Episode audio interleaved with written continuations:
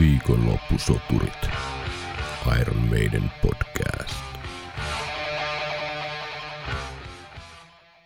Tervetuloa kuuntelemaan jälleen Viikonloppusoturit podcastia tänne oopperan kummituksen luolaan. Kyseessä on Suomen ensimmäinen Iron Maiden yhteisön keskittyvä puheohjelma, jonka jaksoissa käymme läpi bändin tuotantoa, ää, jäsenistöä, kiertueita ynnä muuta aiheeseen enemmän tai vähemmän liittyvää niin fakta kuin fiilispohjaltakin.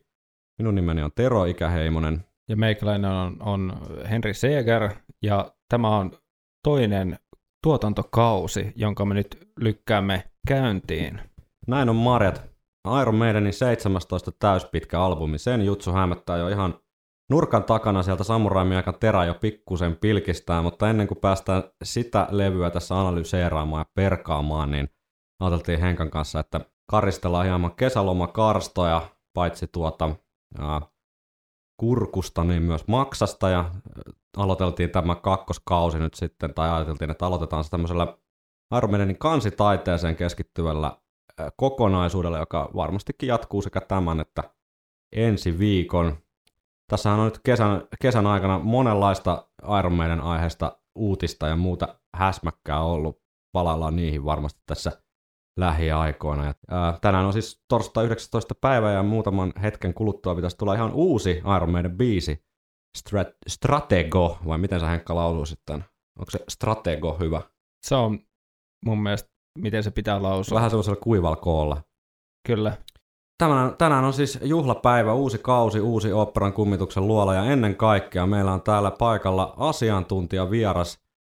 Jos olette viikonloppusotureiden sosiaalista mediaa seurannut, niin olette ehkä huomannut, että visuaalinen osaaminen ei ole meidän vahvimpia alu- alueita, vaan tota, todettiin jälleen kerran, että siinä kohtaa kun oma osaaminen loppuu, niin on parempi pyytää paikalle asiantuntemusta. Ja eli ammattiapua. Ammattiapua ja pyysimme mukaan suomalaisen visuaalisen alan yleismestarin suorastaan, taiteilija, valokuvaaja, ammattitatuoja ja yleisvisuaalisti Tuomas Valtanen. Tervetuloa Tuomas oopperan kummituksen luolaan.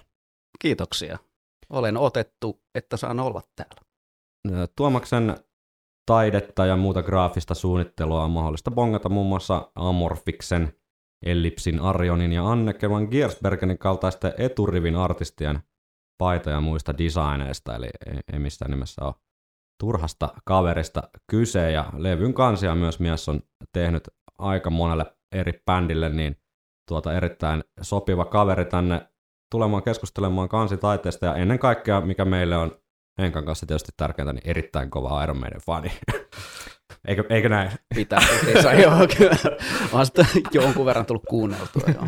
Totta, eiköhän me aloitella sitä tuttuun tapaan tota, korkkaamalla ja Trooper-ipat, jos Tuomaksella ei ole avaaja. No, niin on, annapas tänne päin sitä vähän sitä pulloa. Nämä on vielä näitä valitettavasti näitä korkkeja, joissa ei ole mitään kansia eikä sinkkutaidekuvia. Niin. Onneksi me ei olla niiden varassa tänään. Ei, meillä löytyy tuolta, tuolta, tuolta uudessa luolassa, ei valitettavasti jääkaappia, mutta tuolta kylmäboksista löytyy kyllä eväitä tämän ja ensi viikon tarpeisiin. Katsotaan, joudutaanko Tuomas kahlitsemaan tuota patteriin viikoksi, että päästään ensi viikolla jatkamaan tätä keskustelua, vai miten tässä käy. Tuomas, kun olet tällainen tuota visuaalisen alan ammattilainen, niin minkälaisiin asioihin sä kiinnität huomiota, nimenomaan jos puhutaan tämmöistä levyn kansitaiteesta? No ensinnäkin se herättää tietynlaisen mielikuvan siitä musiikista saman tien, ja sen takia se on tosi tärkeä, miten se on visualisoitu siihen kanteen.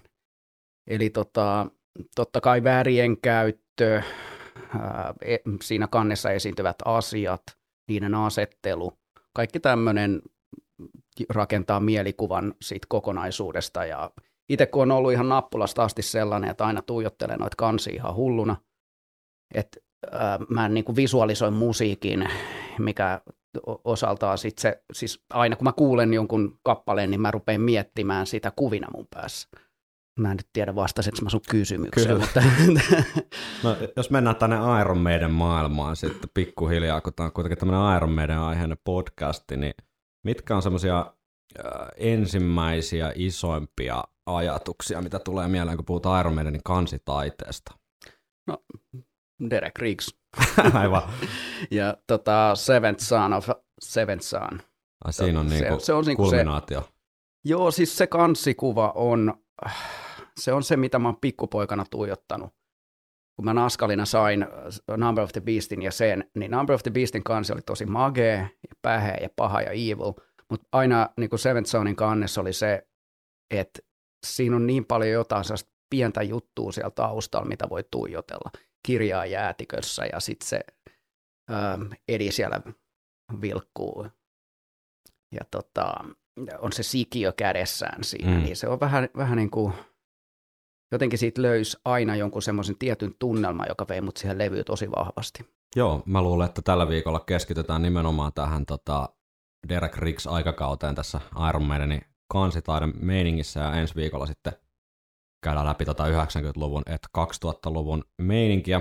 Sieltäkin ihan mielenkiintoista keskusteltavaa varmasti on, mutta kyllähän Derek Riggs totta kai on niinku äärimmäisen, voisi kai melkein sanoa, että ilman hänen niinku inputtiaan niin toi meidän, niin, no en, en mä tiedä, mitä mieltä olette, olisiko meidän niistä voinut tullut niin iso bändi jonkun eri taiteilijan kanssa. Kyllähän se niinku jotenkin on niinku niin olennainen osa sitä fiilistä.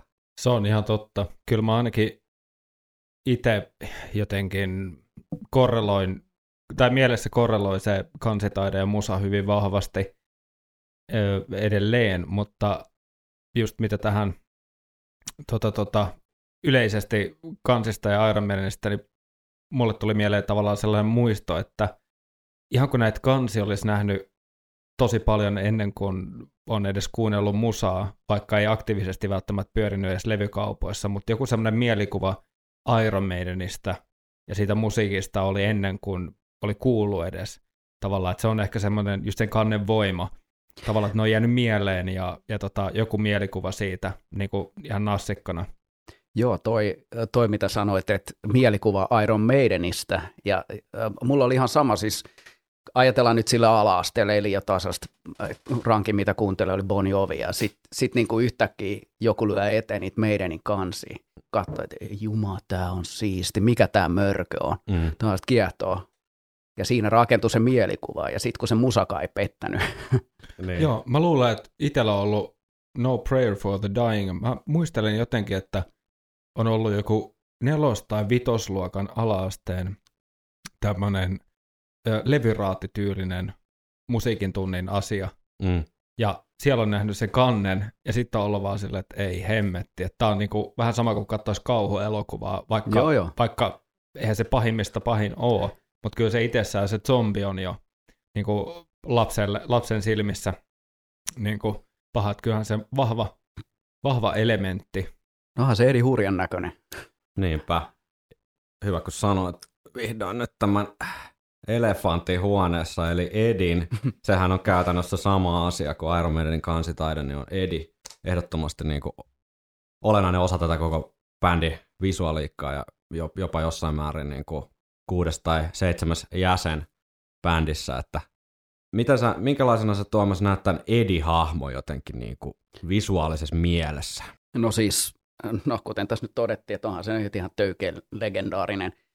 En mä nyt ymmärrä, että miten joku on keksinyt noin siistin maskot, joka jatkuvasti niin kuin muuntautuu ja muovautuu ties mihin. Ne. Äh, siinä on joku semmoinen, siinä on nyt siis just tämä kauhuelementti, mikä tietysti silloin joskus kahdeksankymmentäluvulla, niin olihan näitä nyt kauhurock-juttuja, mutta toi tietyllä tapaa toisella on se ihan uuden elementti, semmoisen, siinä sekoittuu jotenkin niin kuin fantasia, sit se semmoinen, varsinkin niissä sekoissa semmoinen vähän punk-henkisyys, mm. rososet vaatteet ja, ja sitten se ihme pirullinen virne, mikä sillä aina on, tai on pääasiassa ollut. Kyllä. Ni, niin se on semmoinen, niin kuin, ja usein se myös katsoo ää, niin kuin katsojaa kohti, mm. puhuttelee suoraan. Totta, to- hyvä pointti. Ei, jep. Ei ole tullut ajatelleeksi tota, että ihan, ihan totta. Hyvä, kun sanoit tuon punk-henkisyyden, koska Edin taustahan siis, no jos tota, Edin niin kuin ihan alkuperäistä taustaa, niin käydään ehkä myöhemmin syksyllä läpi, kun keskustellaan Henkan kanssa tuosta debyyttilevystä ja siihen johtaneesta hommista sitten lisää, mutta lyhyesti sanottuna, niin kyseessähän oli siis alun perin tämmöinen niin paperimassa naamio, jonka suusta tuli keikan aikana verta, ja oli tänne, jos olette kuunnellut aikaisempia kevään jaksoja, missä käytiin läpi meidän varhaishistoriaa, niin siellä mainittiin tämmöinen kaveri kuin Dave Blights Beasley, joka tämän alkuperäisen ikään kuin lavarekvisiitan kehitteli. Sillä nyt ei ole sitten lopulta hirveästi tekemistä tämän niin kuin nykyisen Edin kanssa muuta kuin tämä, jotenkin tämä Eddie the Head niin kuin nimi on sieltä lähtenyt, mutta sitten mainitsit, tai Tuomas mainitsi tämän punk, punk-homman, niin tarinahan menee sillä tavalla, että Rod Smallwood oli Emin toimistolla Lontoossa ollut käymässä ja näki siellä sitten tällaisen jatsa-artistin Max Middletonin julisteen ja kysyi sitten, että kukas tämän on tehnyt, ja Emiltä kerrottiin, että tämmöinen Derek-niminen eksentrinen taiteilija heppu, niin Rod sitten buukkasi tapaamisen Derekin kanssa, ja Derekhän ei itse ole mikään niinku heavy fani tai mitenkään silleen, että hän on hyvin tämmöinen kiinnostava tyyppi, kun ollaan myöhemmin ehkä tuosta Derekin omaa tarinaa, niin saatte kiinni mitä tarkoitan, mutta hyvin tämmöinen niinku klassinen ehkä taiteilijatyyppi, että semmoinen hieman tota, omituinen hahmo omien sanojensa mukaan, niin niin kuin Edi. niin kuin Edi. Niin kuunteli mieluiten piirtäessä Beethovenia tai Stravinskia, että siellä ei mitään niinku voimasointoja paukuteltu mankasta, vaan kuunneltu klassista musiikkia. Ja no Derekillä oli sitten tämmöinen luonnosvihko, missä hän oli tota, piirrellyt kaikenlaisia hahmoja ja suunnitelmia levyn kansiksi, mitä hän ajatteli, että Emille voisi kaupata erilaisille artisteille. Ja lähinnä niinku proge-artisteille hän jonkun verran tehnytkin levyn kansia.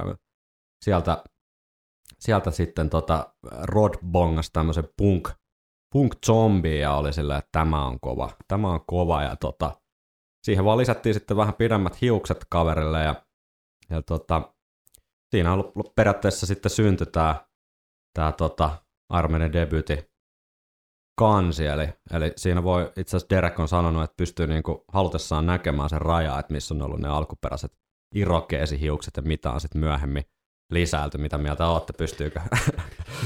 Siinä on ehkä ne ihan päällimmäiset hiukset sillä sojottaa vähän enemmän kuin muut, että siinä on no. ehkä ollut se irokeesin raja alun perin siinä luonnoksessa. Ja eikö, tos... se nime... An- niin. Anteeksi, eikö se nimenomaan ollut niin, että pyydettiin, että voit sä tehdä sille vähän pidemmän joo, takaa? Joo, joo, kyllä, kyllä, joo. kyllä, kyllä. Ja koska, ma- mainitsit... koska Iron Maiden missään nimessä ei ole vaikuttunut punkista. ei, ei missään ei, nimessä, ei, ei, pois, se, pois se hänestä. Mutta mainitsit vielä ton kauhun, mikä on niinku kans iso elementti tässä näin, niin Derek Riggs on tästä, tähän siis tuossa debyyttilevyn taustalla niin on Derekin omat entiset kotikulmat tuolla Lontoon Finsbury Parkissa, jossa hän asui seitsemänkymmentäluvun puolivälissä, niin tämä Derekin ajatus nimenomaan oli se, että, että tota, kuka tahansa voi tehdä niinku kauhutarina, joka sijoittuu ainakin Transylvaniaan, missä sä vampyyrit lentelee yössä ja on niinku usvaa ja kolkkoa ja kauheata metsää, mutta mutta todellinen kauhu onkin sit sitä, mikä vaan niin ihan sun kotiovella tai mm. niin sun, sun ikään kuin arjessa. Stephen King. Joo, nimenomaan Stephen King, hyvä esimerkki, tekee vaikka äh, tekohampaista kauhunovellin. On se muistan lukeneeni joskus lapsena erittäin kuumottavaa, kun tekohampaat herää er- eloon. Tässä on siisti tässä tuota debyyttikannessa on niin toi, että miten noi silmät pistää oikein terävästi, mutta sama noi katulamput ja toi kuu taivaalla on vähän niin kuin sitä samanlaiset sellaiset pistävät pallerot. Mm, joo, ja siinähän on tämä legendaarinen tota, katulamppu, joka näkyy mm. siellä, niin sillä oli pitkään tota, tällainen armeijan fanien pyhiinvaelluskohde tuolla Lontoossa. Siellä totta kai kadunpätkä rempattu moneen kertaan, mutta tota, Tota, tota, se katulamppu, yksi katulamppu oli sinne säästetty, missä jengi voi käydä ottaa Instagram-kuvia, mutta suru-uutinen viime talvelta. Täällähän siis tällä katulampulla oli omat Facebook-sivut, mitä kävin katsomassa tuossa noin. Niin nyt, se, nyt se viimeinenkin lamppu on sieltä purettu. Et eikö ei, mikään ole enää pyhää? Ei ole mikään pyhää, ja tämä nyt lähinnä tiedoksi, että ei kannata ainakaan sen takia nyt sitten lähteä Lontooseen. Niin. Ja täällähän pakko mainita, että näkyy tämä Derek Riggsin erittäin tunnettu allekirjoitus tai signeeraus yhdessä tiilen palassa. Kyllä, ja itse asiassa tuon debyytin älppärin takakannessa näkyy se, se tota, varhaisempi Edin inkarnaatio siellä, semmoinen lavarekvisiitta, päähahmo siellä, siellä tota, ylhäällä oikealla. Muistaakseni nyt se levy on tuolla Tuomaksen no, niin, siellä, no siellä se, se suunnilleen se joo. joo. joo. joo. Mutta tämähän ei ollut siis mun mielestä pieni mainittava detalji tästä Edin ensi esiintymisestä, niin on, on kyllä tämä tota, Sori, pieni kilinä, kun täällä on pullonkorkkeja alkaa jo olla täällä rai, rai. Luolassa ympäriinsä. Niin onhan, onhan tässä lähetystä jo mennyt noin kymmenen minuuttia. niin, niin jo. No lähetystä, mutta esituotanto on pitkä ja niin. tota, vetinen. Tota, Running Free-sinkku, eli Iron Maiden ensimmäinen sinkku, niin tässähän tämä Edi-hahmo, Edi-hahmo täällä kujalla näkyy, jahtaa onnetonta hevaria, mutta, mutta tota, tämä on myös makeasti tehty, että se vielä ei näy muuta kuin silmät ikään kuin. Että sitä on vähän pantattu, että miltä se sitten tulee näyttämäänkään siinä, siinä itse albumissa. Niin, mahtava, mahtava ö, kampanja Edin. Niin, tämmöinen niin aikansa, aikansa hype-kamppi sitten tietyllä tapaa. Jep. Tässä on mun mielestä tässä Running Free-sinkussa vielä hauska detalji toi, että kun Derek Riggs on jossain määrin, ainakin sitten kun päästään tuonne Somewherein tai jo Powerslaveen, niin hänen tiedätkö, yksi tämmöinen tietyllä tapaa gimikki oli tämä näiden niin kuin viittausten upottaminen näihin kansitaiteisiin. Niin tässä on jo vähän sitä samaa ajattelua, että siellä on noita Scorpionsia ja mm. Led Zepp. Led Zeppelin ja Heavy Bandia. Da, das Priest. Das Priest, kyllä. Sinne tota, tiiliseinään kaiverrettu, että tässä on jo tällaista niin kuin funny bongautavaa jo ihan ensisinkusta. Niin ja Sex Pistols lukee täällä kans. Joo. Mä en edes muistanut, että, että täällä on tota, tämmöinen rikottu lasipullo kädessä. Mihinkäs se debyytti nyt menikään? Älä, älä kuule nyt hilloa sitä. Joo, joo, joo. Mutta tota, kans mun mielestä, mä en tiedä mitä mieltä Tuomas on, mutta siis mm. verrattuna tuohon niin kuin Running Freehin, missä on tosi siis haettu tää niin kuin katuvalojen ke- keltainen, keltainen mm. tota, värimaailma, niin sitten tässä on kuitenkin jo debyytis, niin aika paljon jotenkin enemmän tätä jotenkin vaihtelua väreistä. Ei nyt älyttömästi, mutta kumminkin. No vähän väh tullut lisää sinne, niin. niin, että sinertävää taivasta. Ja, ja tota, no toihan on siis, kun mä mietin nyt Riggsin töitä, niin onhan toi silleen vielä ns. Alkeellinen, kun vertaa mihin aivan. Se on sitten myöhemmin mm. päässyt noissa. Mutta siellä on jo niitä sen juttuja, että et on paljon detailia, yksityiskohtia, joita voi bongata, niin mm. ne on niin kuin puhuttiin, niin ne on tuolla jo. Mm. Eli, eli tota, se on mun mielestä ollut aina sen töissä tosi kiehtova. Jep, ja tämä taivashan on aika sama henkinen kuin sitten myöhemmin Number of the Beastillä ja Flight of Icaruksen sinkulla. Ja, et siellä on tolleen, niin kuin, mä en tiedä, tämä on varmaan tehty tuollaisella, mikä tämä nyt on, tämä ruisku, e, niin, ruiskumaalitekniikalla jo, jollain tapaa tuo tuommoinen usvainen fiilis, mistä Derekki kyllä selkeästi tykkää. Tota, tota, mä en tiedä nyt pilaanko mä kaikilta tämän debyytin kannen, mutta siis pikkupoikana mä, mä aina katselin, että toi katulamppu olisi joku ruisku, mikä tuolla edellä on kädessä. Anteeksi nyt, jos mä pilasin tämän kaikilta, mutta no joo, eteenpäin. Eteenpäin.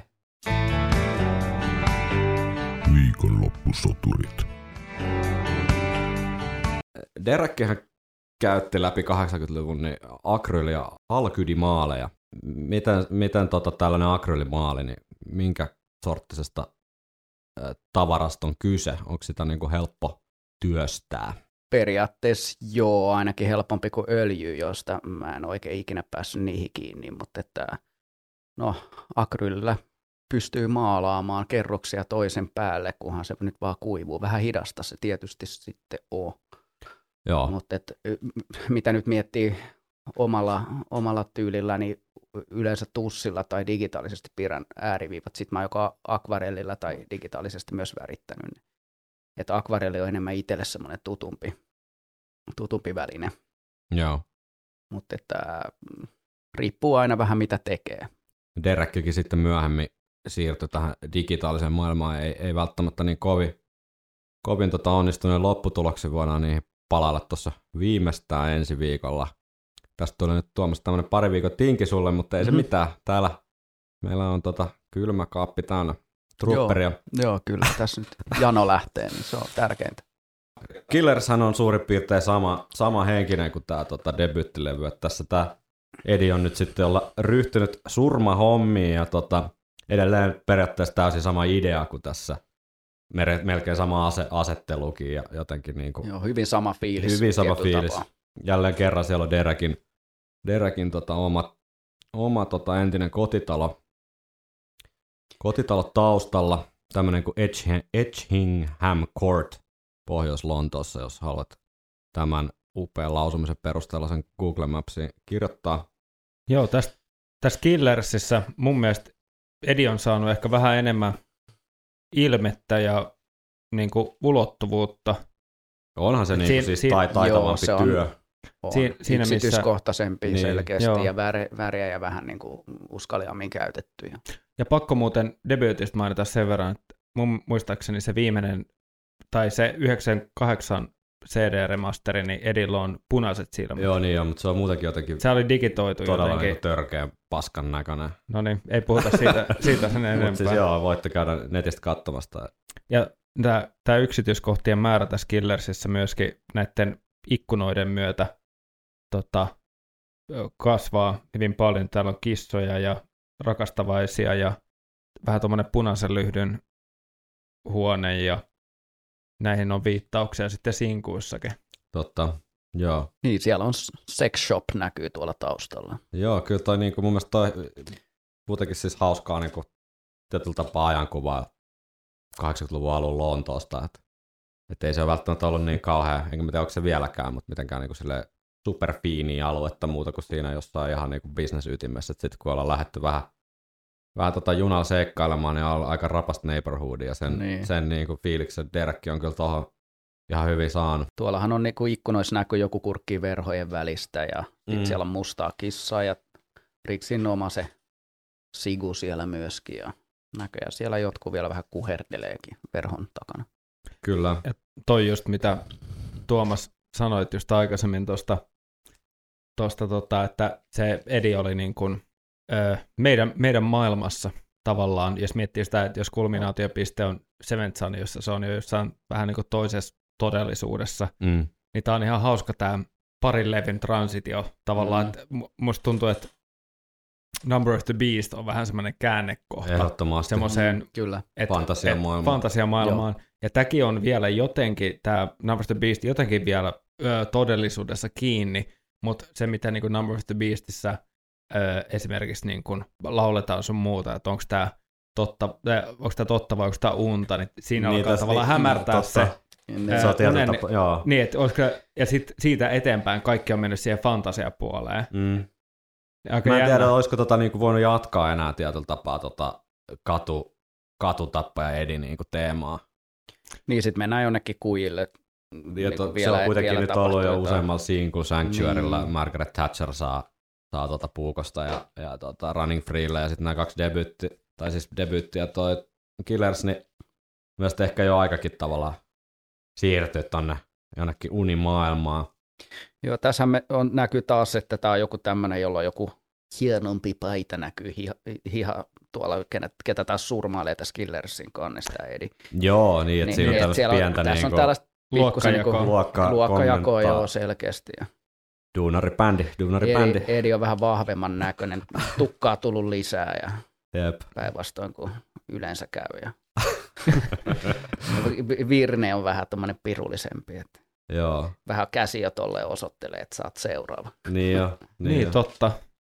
Sehän on hyvin uhkaava. Kyllä. Tämä oli muuten hyvä pointti nyt, kun katsoo tätä Number of the Beastia, niin tässäkin tämä Ed, Edillä on niinku katsekontakti siis katsojaan. Niin hy- hyvä se alun huomio, en ole ikinä aikaisemmin ajatellut, mutta näinhän se tosiaan on. Number of the Beast, su- suhteellisen tota, legendaarinen levyn kansi. Ja levy, mutta myös niinku tota... Niin ja bändi on kanssa. Niin, no on se kanssa. On, se, on, se, on, taas sillä on tukka vaan lisääntynyt. Miksei mullakin voi käydä tolleen? No, miltä Tuomas kuulostaa sun korvaan seuraava Derek Riggsin lainaus? Kannet tehtiin kahdessa päivässä. Aloitin taustasta, joten hahmot tulivat viimeiseksi. Paholaisen piti olla paljon pahemman ja kierman näköinen, mutta kun pääsin sinne asti, ääriviivat näyttivät ihan kummallisilta, mutta minulla ei ollut enää aikaa korjata niitä. Kehittelin uusia tekniikoita sitä mukaan, kun maalasin. Taustasta tätä vielä sen verran, että Derek Riggs on useaan useaan otteeseen itse kommentoinut tätä Iron Maidenin välillä suhteellisen niin kuin epäinhimillistä työskentelytapaa tällainen managementinen bändin jäseniä ei varmaan tässä niinkään syyllistetä, vaan ehkä syyttävä sormi osoittaa Rod Smallwoodin suuntaan, että jossain vaiheessa tajuttu, että helvetti, mehän tarvitaan levyn kansi, että, että näitä on useampia tapauksia. Kuunnellaan tuosta, mitä Derek itse kertoo, muistelee tästä Maidenin työskentely, tai työskentelystä Iron Maidenin kanssa, ja sitten Tuomas voi vähän avata, että miltä tämä kuulostaa niin kuin tälleen ammattilaisen näkökulmasta. I, I would pull a forty-eight hour week in two days. No sleep, straight through till Monday. And uh, any mistakes that happened are still on the board. People say, where's all the preparatory sketches? Because they read about that in a comic somewhere, you know. Mm-hmm. And I'm like, they're under the fucking paint, love, you know. I drew the sketch and then I painted on it and that was it, you know.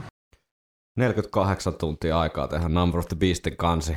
Aika alkaa nyt.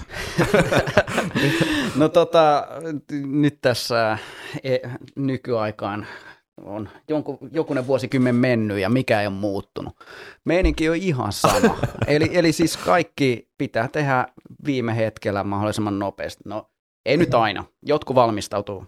Joskus on silleen, että mennyt vuosi puolitoistakin ennen kuin levy on ulkona. Joo. Kannet on ollut jo valmiina ja julistettu internetissä olemassa oleviksi ja unohtunut ja niin poispäin. Mutta joo, siis usein aikataulu on, on tiukka kyllä, mutta et, kyllä mä nyt oon yleensä saanut silleen viikon verran aika. Joo. Ja sitten siinä, siinä nyt sitä piirrellään sitten kiivasta tahtia ja mietitään, että mitenköhän tämän nyt ehtisi tekemään, kun on kaikkea muuta sovittu tälle viikolle.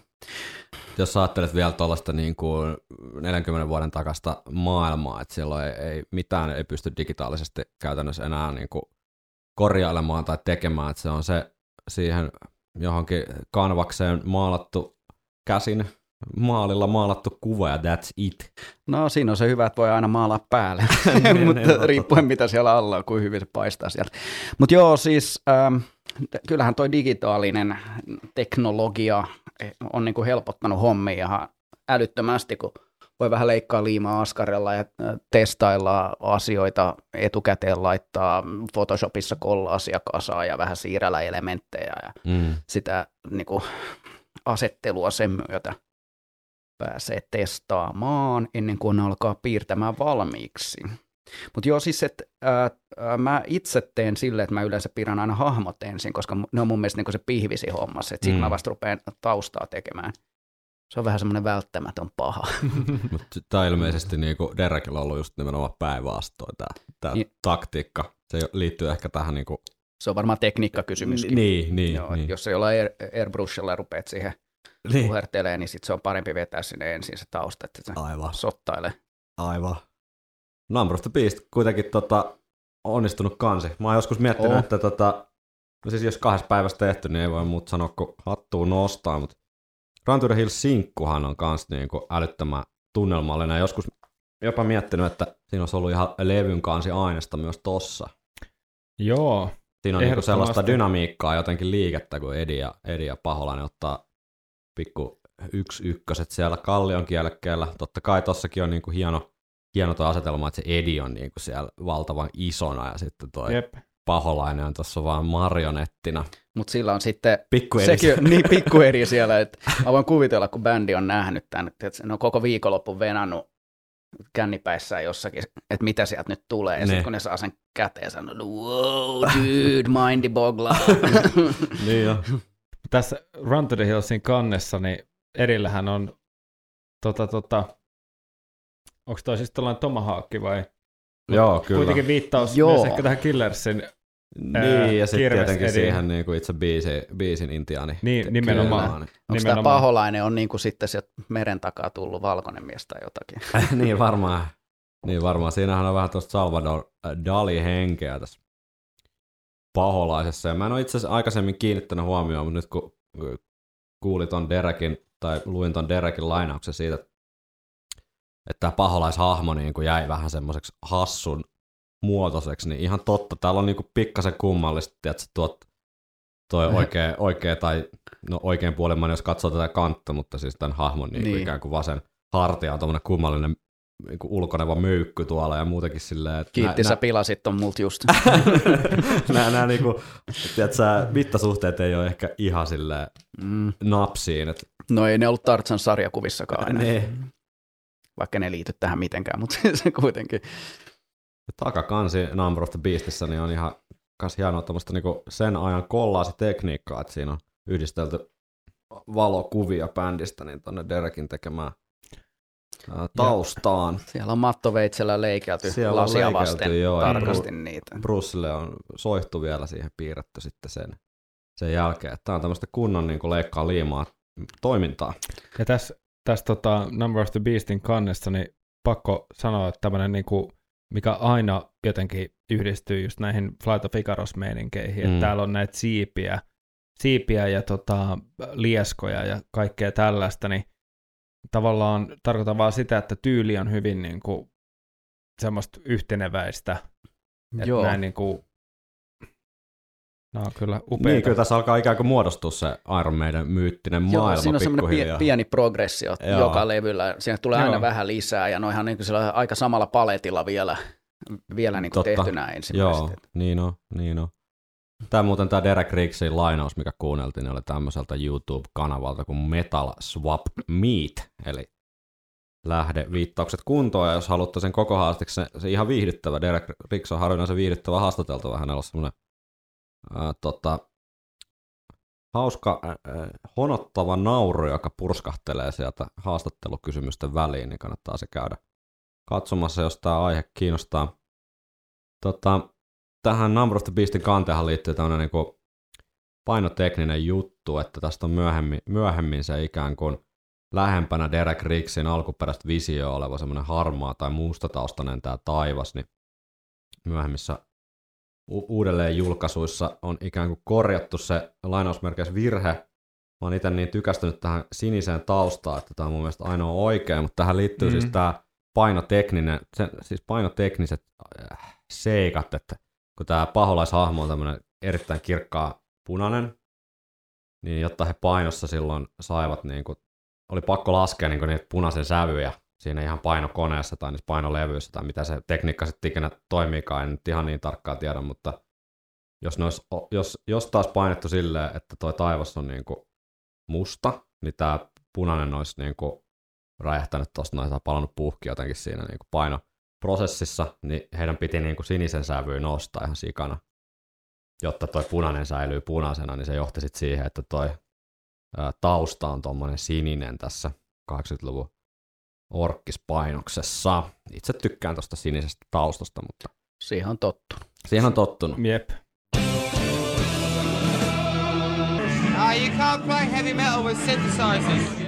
Peace of Mind.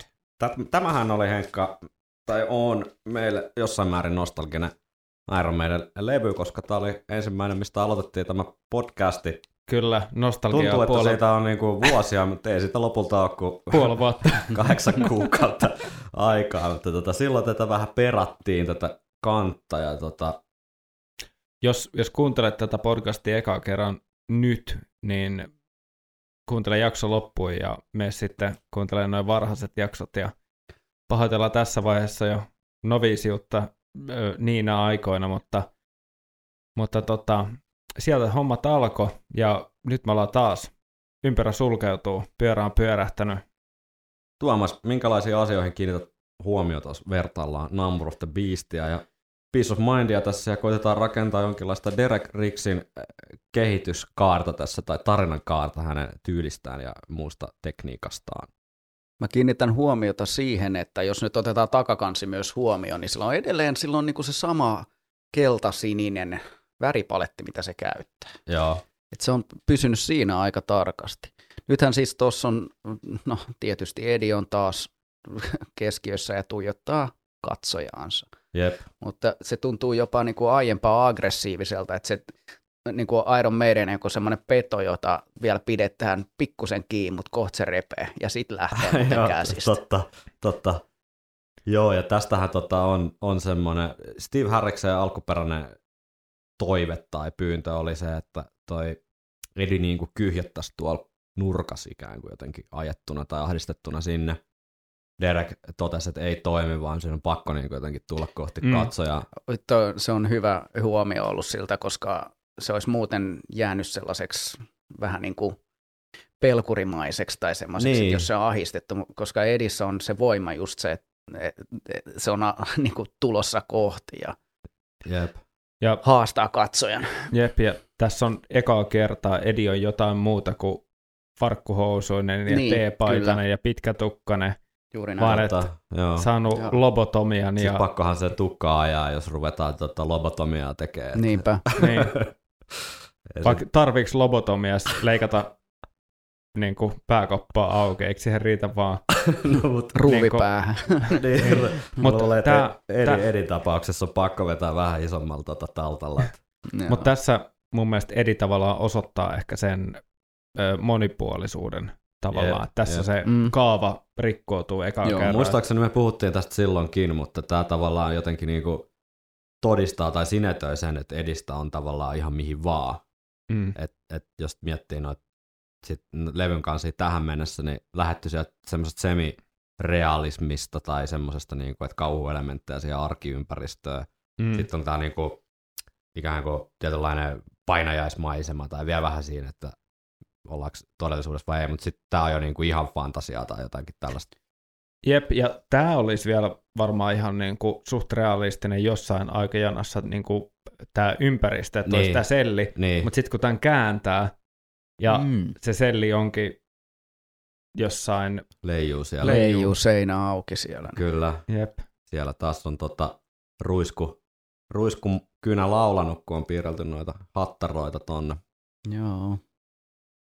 Hieno kansi, ei ole ehkä semmoinen niin kuin juhlituin tai legendaarisin näistä kahdeksankymmentäluvun Riggs-kansista. Ja nyt pikkasen ehkä silleen, ei nyt paitsi jo voi tietenkään sanoa, kyllähän kaikki nyt, jolla on järkeä päässä, niin on, niiden mielestä tämä on hieno, hieno kansi, mutta tota, meinaa vaan, että ei silleen ehkä pompsahtele siinä, kun, mm. kun tota, kysellään näitä suosikkilevyn kansia. Ei ainakaan tuolla meidän, meidän tota, somessa juurikaan herättänyt, kun näistä kyseltiin. Tässä mun suosikkeja. Mielestä näkyy... myös se hyppäys silleen niin kuin piir- piirros- tai maalaustaidossa mm. ihan mm. selkeästi tässä näin, että semmoinen tietty yksityiskohtaisuus on, on niin kuin enemmän tuossa.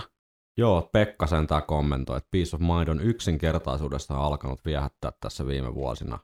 Ja varmaan siinä on just semmoista tietynlaista niin kuin askel taaksepäin tuosta Number of the Beastin niin kuin, ää, kiiras tuli sekoilusta, niin tavallaan tuommoiseen niin suljetumpaan ja simppelimpään ympäristöön, niin tietyllä tapaa yksinkertaisempi kansi kyllä sinänsä. Viikonloppusoturit. Piece of Mind pikakelattiin, koska siitä me ollaan puhuttu tuntitolkulla viime keväänä, käykää kuuntelemassa ne, ja sitten päästään niin kuin, jos Piece of Mind ei ollut herättänyt meidän sosiaalisen median seuraajassa suuria tunteita, niin seuraava Derek Riggs-kansi on sitten herättänyt sitäkin enemmän. Eli ihmekö tuo? Voisiko sanoa, mm-hmm. legendaarinen sana on tietysti hieman tota, ehkä ylikäytetty ylipäätään, saati sitten tässä meidän podcastissa, mutta kyllä kai Powerslave kansitaiteesta voi nyt käyttää semmoista termiä. No onhan toi nyt ihan älytä. Siinä niin yö, yö, vaiht, yö vaihtui päiväksi ja Jep. Edis tuli kertaheitolla semmoinen niin kuin Jumala. Jumala, just Joo. näin. Siis kaikki, mikä niin kuin voi mennä tavallaan eteenpäin, niin on mennyt tässä mun mielestä niin niin. ihan lyhyessä ajassa. Siinä, missä se vähän saatanaa piti marionettina, niin nyt se on niin kuin oikeasti sille muinainen Jumala. Jep, semmoinen ikuinen.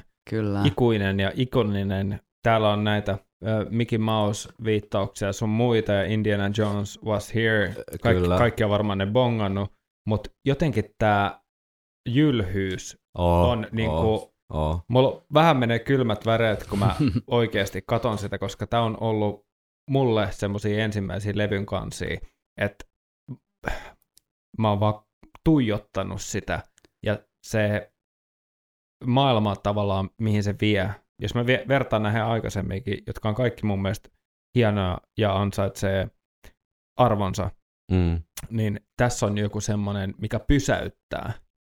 Joo, ja, ja siis se, se joo, sori, sano vaan. Ei kun tässä on vaan syvyyttä niin monella tapaa, että totta kai, jos dikkaa vaikka historiasta tai yleensä jostain Egyptin historiasta, niin se on vielä asia erikseen, ja mutta mut tuossa kannessa on vaan jotain semmoista jylhyyttä ja ikuista ja suurta, että se vähän pysäyttää niinku katsomaan. No se on tämä mittakaavakin, kun noi ihmiset on ihan tuollaisia lilliputteja. Jep.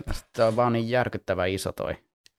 Jep, ja sitten jotenkin, jos vertaa Piece of Mindiin, niin siis pelkästään niinku, just niin kuin sanoit, niin yö vaihtuu päiväksi. Toi värien mm. käyttö on jotenkin niinku aivan älyttömän hienoa. Totta. Se niinku loistaa tuommoisessa keskipäivän polttavassa auringossa siinä, missä aikaisemmin mm. on, on niinku pyöritty vaan jossain takakujilla ja hulluja huoneella. Ja, no ehkä vähän helvetissä on liaskat r- leiskunut, mutta niinku yhtäkkiä ollaan niinku ihan sellainen, ku, suu suorastaan kuivuu, kun tuota katsoo, mitä tarkoittaa a... sitä, että pitää ottaa vähän trupperia.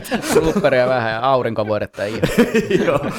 Ja just tuo niinku mytologisuus ja mm. sellainen niinku aivan uskomattoman hieno teos. Ja siis jotenkin varsinkin tuo takakansi, mitä Tuomas tuossa just kattelee, kun siinä on tavallaan sit näkymä tuolta Sphinxistä niinku ulospäin. ulospäin. Se mm. viimeistelee tuon. Niin tuo geometria, hieno. Miten tuossa menee, siis tuollaiset geometriset linjat, sekä etukannessa totta kai, mutta sitten mun mielestä myös tuossa niinku takakannessa tosi hienosti menee nuo portaikot, luo semmosia niinku linjoja tonne. Ja, ja sitten perspektiivi, että tässä niin. Niin äh, etukannessa vähän kattelaa täältä alhaalta, no ei nyt ihan noiden ihmisten tasolta, mutta silleen tuossa niin pikkusen kuitenkin ylöspäin tota eri. Ja sitten toisella puolella taas, niin se on vähän niin kuin voisi katsella alaspäin niitä Aivan. pieniä ihmisiä siellä. Aivan. Hieno yksityiskohta. Ja sitten tuossa mun mielestä tosi upea yksityiskohta, joka jotenkin aina unohtuu ja jotenkin menee ohi silmien tuossa etukannessa on se, että siinä keskittyy Ediin, sitten se keskityt öö, siihen pyramidiin ja sitten se keskityt niihin sfinkseihin ja patsaisiin siellä ja ihmisiin, mutta sitten jotenkin itältä jää aina huomioimatta ne, ne tota, kipinät tai noi salamat, mitkä Joo. siellä mm. niin kuin ympärillä on. Että se jotenkin, se on joku semmoinen viimeinen silaus tavallaan tuohon, että se olisi loppujen lopuksi ihan eri kansi ilman niitä. Että se, se niinku tekee tuohon sen teho-orja tavallaan, tai semmoisen, se jotenkin vaan niinku laittaa, laittaa enemmän niinku desipelejä tuohon koko vaikutelmaan. Kyllä, ehdottomasti. Vaikka Power Slave, mä en tiedä, onko tästä järkevää tätä seuraavaa tunnustusta tehdä, mutta Ei, ei ole noista kasarilevyistä mulle niinku se ykkönen missään nimessä, mutta toi kansikuva on niinku ehkä, ehkä niinku kovin jopa itselle. Mä teen saman tunnustuksen. toi, toi on mulle se niistä vähiten pudonnut levy. Siis tässä on joku, tässä on joku sukupolvijuttu pakko mm. olla. Mä oon niinku havaitsevänä semmoista. Semmoiset niinku kahdeksankymmentäluvun orkkis silloin ala yläasteella olleet jatkat, niin niille Power Slave on niinku se ykkösjuttu. Se on varmaan, tiedätkö, siinä kohtaa, kun se on tullut, niin se on räjäyttänyt pään. Niin. Sitten on me, mitkä ollaan niinku yhdeksänkymmentäluvulla oltu ala yläasteikäisiä. Meillä niinku sitten se voi vähän olla all, all over the place, että mikä on se suosikkilevy, mutta monille just joku Fear of the Dark saattaa olla silleen, kun se on silloin tullut. Ja sitten taas on vielä yksi sukupolvi, jolle on sitten joku näistä uudemmista levyistä. Tämä liittyy vähän jotenkin, väitän, että tähän sukupolvi kysymyksiä jollain tapaa, mutta kansikuvaan, ja siis tietenkin puhutaan myöhemmin Power Slaveista varmasti tässä podcastista ja upeita biisejä sisältää ja näin, mutta kokonaisuutena ei ole niinku itselle se kasarin kovin juttu, mutta kansikuva. En, en, en keksi niinku mitään tavallaan motkottamista. Mä en tiedä, onko siinä joku semmoinen eeppisyyshomma, mikä sitten tuntuu, että se on vedetty se ruuvi niin kaakkoon. Tässä, se... Joo, ja just huomasin, mm. muistin nämä linnut, jotka täällä vasemmalla liitelee.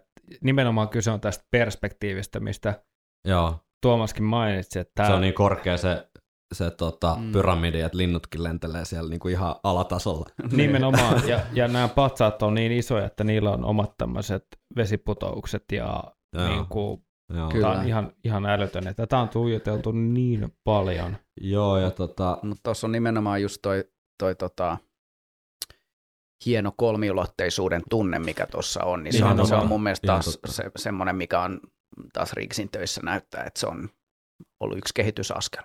Kyllä, Kyllä. joo, ja kyllähän siellä sitten tätä niin kuin Egypti-mytologiaa, Anubis-hahmoja ja ja Poruksen taka... silmiä ja tätä, tätä löytyy pillerin pyörittäjää ja kobraa ja kaikkea tämmöistä perus sinuhet lukeneille tuttua huttua, mutta tota...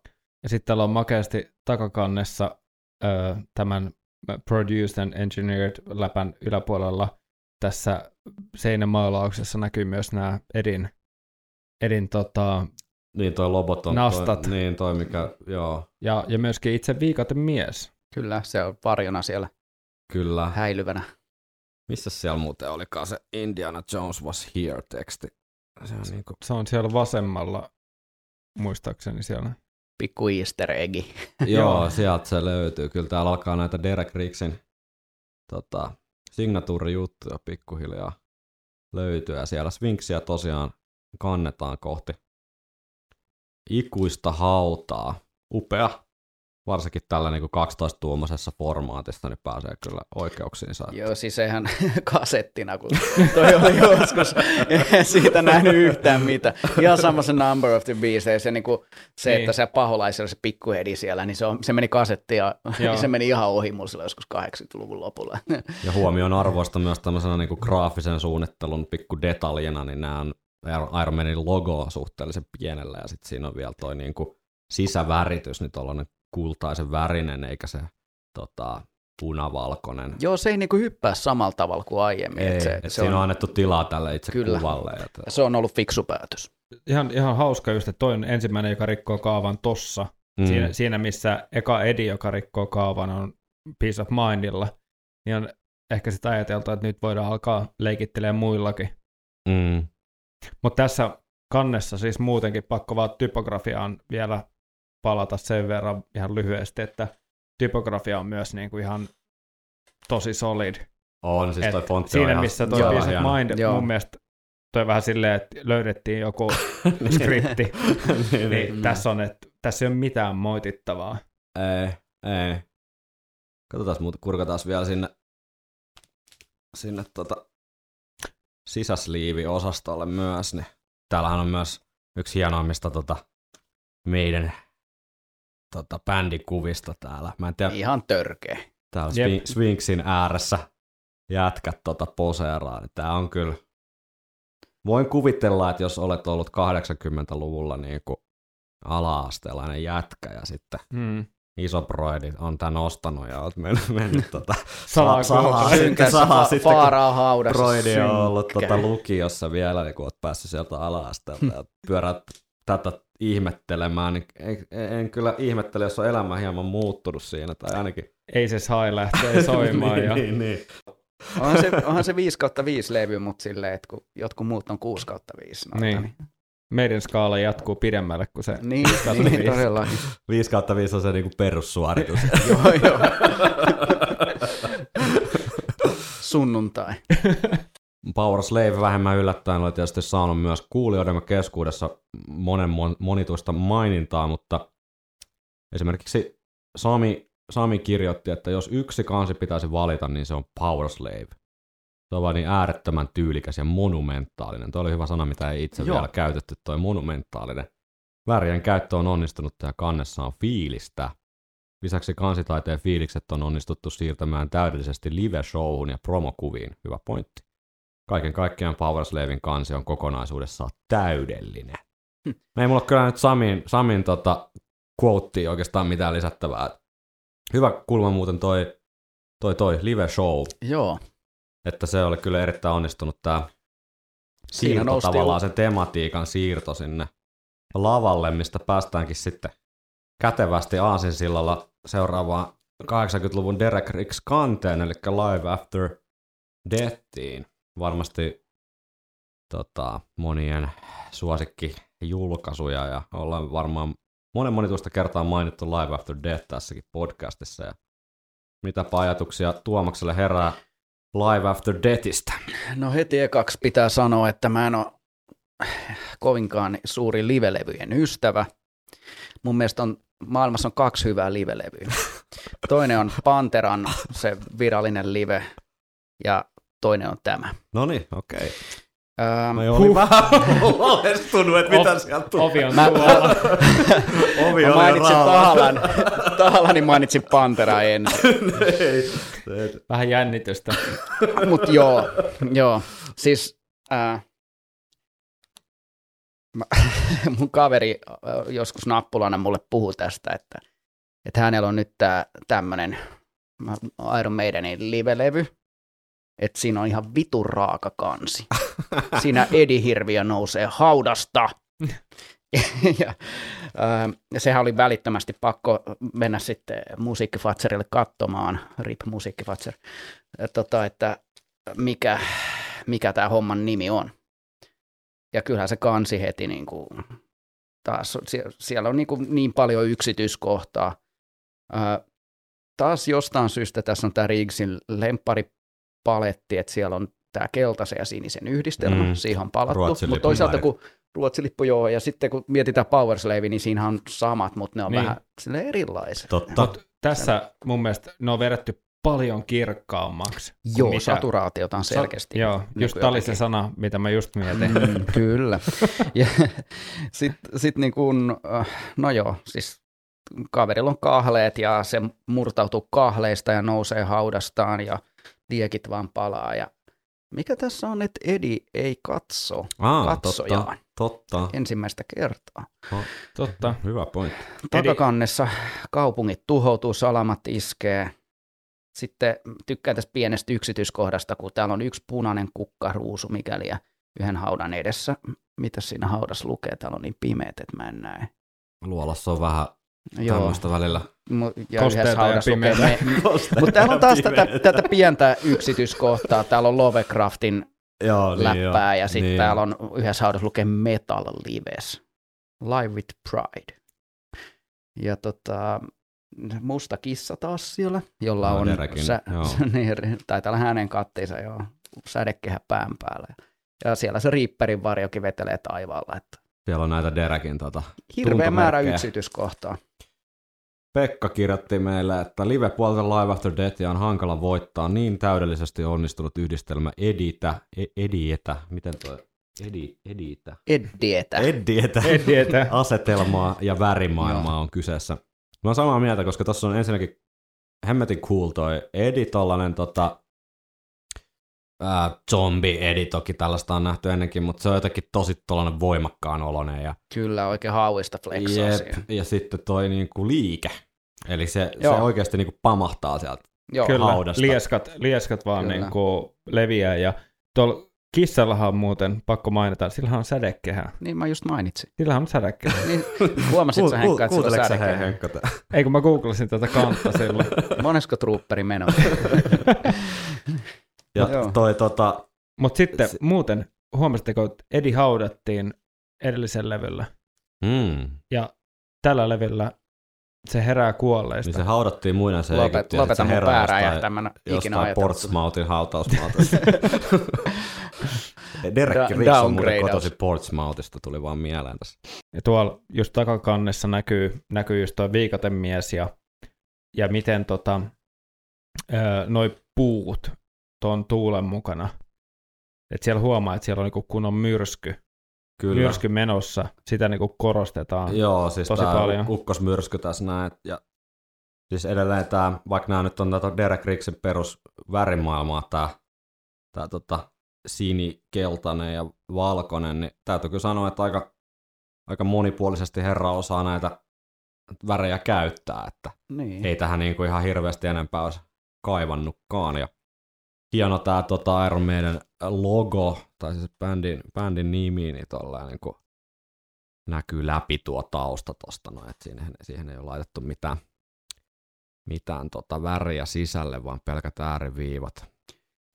Äh, tuossa Riggsin niin kuin värien käytöstä, niin hmm. se on selkeästi mieltynyt tähän yhdistelmään, mutta että, tai ainakin tähän mennessä oli. Hmm.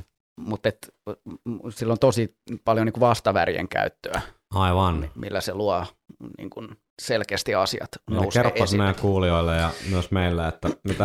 mikä, mikä on vastaväri. Okay, no, googlatkaa vastavärit tai väriympyrä. Eli niin oranssi ja vihreä on esimerkiksi vastavärejä. Ja... Mä, tota, mä oon tässä siis ottanut oikein, nyt pääsitte teki katsoa. Aitaan no niin, jatkaan tehnyt siis jotain okay. niin kuin ennakkovalmistelua. Kyllä. No mutta siellä on niin kuin keltainen ja sitten äh, violetti, violettiin taittuva sininen on niin kuin vastavärit, oranssin, punainen ja sinisen eri sävyt. Sitten vaaleanpunainen ja vihreä. Tällaiset niin kuin nousee tosi paljon esiin, että ne on hyvin selkeitä sillä ne, ne vastavärien käyttö. Ihan totta, joo. Noissa kansissa. Ei muuten tullut ajateltua totakaan, mutta tuommoista niin kuin klassista tavallaan graafista suunnittelua. Niin, niin ja sitten se niin kuin sillä saa ne tietyt hahmot tai elementit esiin sieltä. Mikko kirjoitti kanssa meille, että Live After Death, Death-levyn kansi on aina kolahtanut todella kovaa. Terkulta synttärilahjaksi saatu tupla L P joskus kahdeksankymmentäluvun lopulla aiheutti sydämen tykytyksiä. Sitä älppärin kantta vain tuijotti ja tuijotti. Jotain maagista siinä on, en osaa selittää mitä. Ja nyt kun mä googlailin tässä, niin, niin, niin eikö tässä ole vähän niin kuin kultainen leikkaus myöskin? Niin, jos sä avaat sen gatefoldin. Niin, niin. Niin, tot, niin jos se otetaan koko etu- ja takakansi huomioon. Siellä on se Fibonacci. Fibonacci. Niin. Ympyrä pyörii. Sieltä pyörähtää. Jättää sinne ison negatiivisen tilan, missä se riipperi on siellä keskiössä. Muutamon vieressä. Eli Derek, Eli siis, tullaanko me nyt siis loppupeleissä siihen tulokseen, että Derek Riggs osaa siis hommansa? No näköjään se jossain vaiheessa oppi sitten. no, mutta nää, no, no joo, siis noi on tuollaisia niin kuin tiettyjä tehokeinoja, mitä itse aina miettii kuvituksissa, että siellä on, mm. siellä on joku vaikka ässä. Mm-hmm. S-kirjaan niin kuin siinä, miten se kulkee se kuva. Se, se, en voi sanoa aina, että kuvan liike, joskus sekin, mutta se, miten ne elementit siihen rakentuu sen ympärille, että se antaa semmoisen tietyn virtaviivaisuuden sille. Viikonloppusoturit. Derekin loppupeleissä vähän vähemmän noissa kansissa on sitä, just sitä liikettä tai semmoista niinku ja tällaista dynamiikkaa meinaa sitä, että niinku se itse Edi-hahmo esimerkiksi usein saattaa olla aika staattisena. Mä en, mä en tiedä, mm. ootteko te samaa mieltä tai kiinnittänyt siihen huomioon, mutta Live After Deathissä nimenomaan itsellä yksi viehätystä on se, että se on niinku jotenkin tosi nopealla valotusajalla niinku napsastu. Joo. Tiedätkö niin. Salaman iskun niinku pituinen hetki, minkä se on. No Salama iskee sitä päähänkin tuossa. Niin. Versus niin mu- muissa se vähän poseeraa. Niin, se useasti vähän poseeraa tai on mm. niinku tavallaan tehnyt jo sen teon niin. niinku Killersin kannessa tai sitten meidän seuraavassa Derek Riggsin kahdeksankymmentäluvun klassikko kannessa eli Samuelin Timen kannessa, niin siinä on jo tämä kyborgi Edi niinku piipun suusta nousee enää savu, kun hän on jo ampunut äh, androidin tai mitä hän ikinä sitten metsästääkään, niin tonne, tonne tota kadulle, niin tavallaan tässäkin olisi voinut olla se vaihtoehto, että Summerin Timen kannessa, että se näkyisi tavallaan se hetki, kun se ampuu, mm. mutta hän on sitten valinnut tavallaan sen hetken sen jälkeen. Mä oon miettinyt silleen, että onko tämä niinku tavallaan tietoinen tehokeino vai joku sen niinku alitajuinen juttu, että hän tykkää vaan tämmöisestä vähän staattisimmista hetkistä. No. Tuossahan on yhtäläisyys just Killersiin ja sitten mm. siihen, mm. missä Thatcher oli saanut vähän puukosta. Ja kyllä, kyllä. Et, et, tavallaan kuvataan se hetki vähän sen niin kuin teon jälkeen, teon jälkeen mutta sitten herää se kysymys, että eikö se olisi kuitenkin siistimpi se itse teko. Mutta mut mun mielestä tässä on, tässä on niin, nosta niin, tämä, että toi niin. Pippu on yhä niin kuin siinä on ne tunnelmaero versus niin. se niin kuin visuaalinen no. tavallaan isku. Mutta toi Android on tuossa niin kuin oletettu Android, Android oletettu on niinku liekeissä, että et tuossa on, on tavallaan se aktiivinen juttu, samaten myöskin niin, toi piipu, piipun suu on liekeissä, mm. että et kyllä tuossa mun mielestä sen verran liikettä kuitenkin, tuo tausta tulee toi ää, avaruustaksi. Joo niin, joo, eikä mä tarkoittanut et, tätä niin kuin minä sellaisena niin kuin tarkoitit kuitenkin kriti- kritiikkinä, vaan lähinnä sellaisena huomiona, että hän jotenkin niin kuin Nä, tavallaan sen aktin jälkeisiä tunnelmia enemmän, enemmän niin kuin semmoista hikeä lakanoissa, kuin sitä itse aktia kuvaa näissä, näissä tota kansissaan. Tässä ollaan taas tässä yöllisessä maisemassa, siellä kuutama mollottaa taivaalta ja sitten noi liekit on tuolla taas. Joo. Siellä on tiettyjä tällaisia juttuja, mitä mm. se tykkää sinne upottaa. Ne, onko ne sitten tavaramerkkejä? Niin sanotusti. Derek Riggs kertoo. Asuin siihen aikaan Lontoossa ja tein tätä kantta kahden kuukauden ajan. Yhteensä se koko prosessi kesti kolme kuukautta. Minun oli pakko jossain vaiheessa vaan lopettaa, eli olin saanut tarpeeksi koko hommasta. Se koko juttu alkoi vaan pyöriä päässäni, enkä nähnyt enää mitään muuta. En pystynyt ajattelemaan mitään muuta. Se teki minulle todella pahaa, kaikki nämä yksityiskohdat siinä kannessa.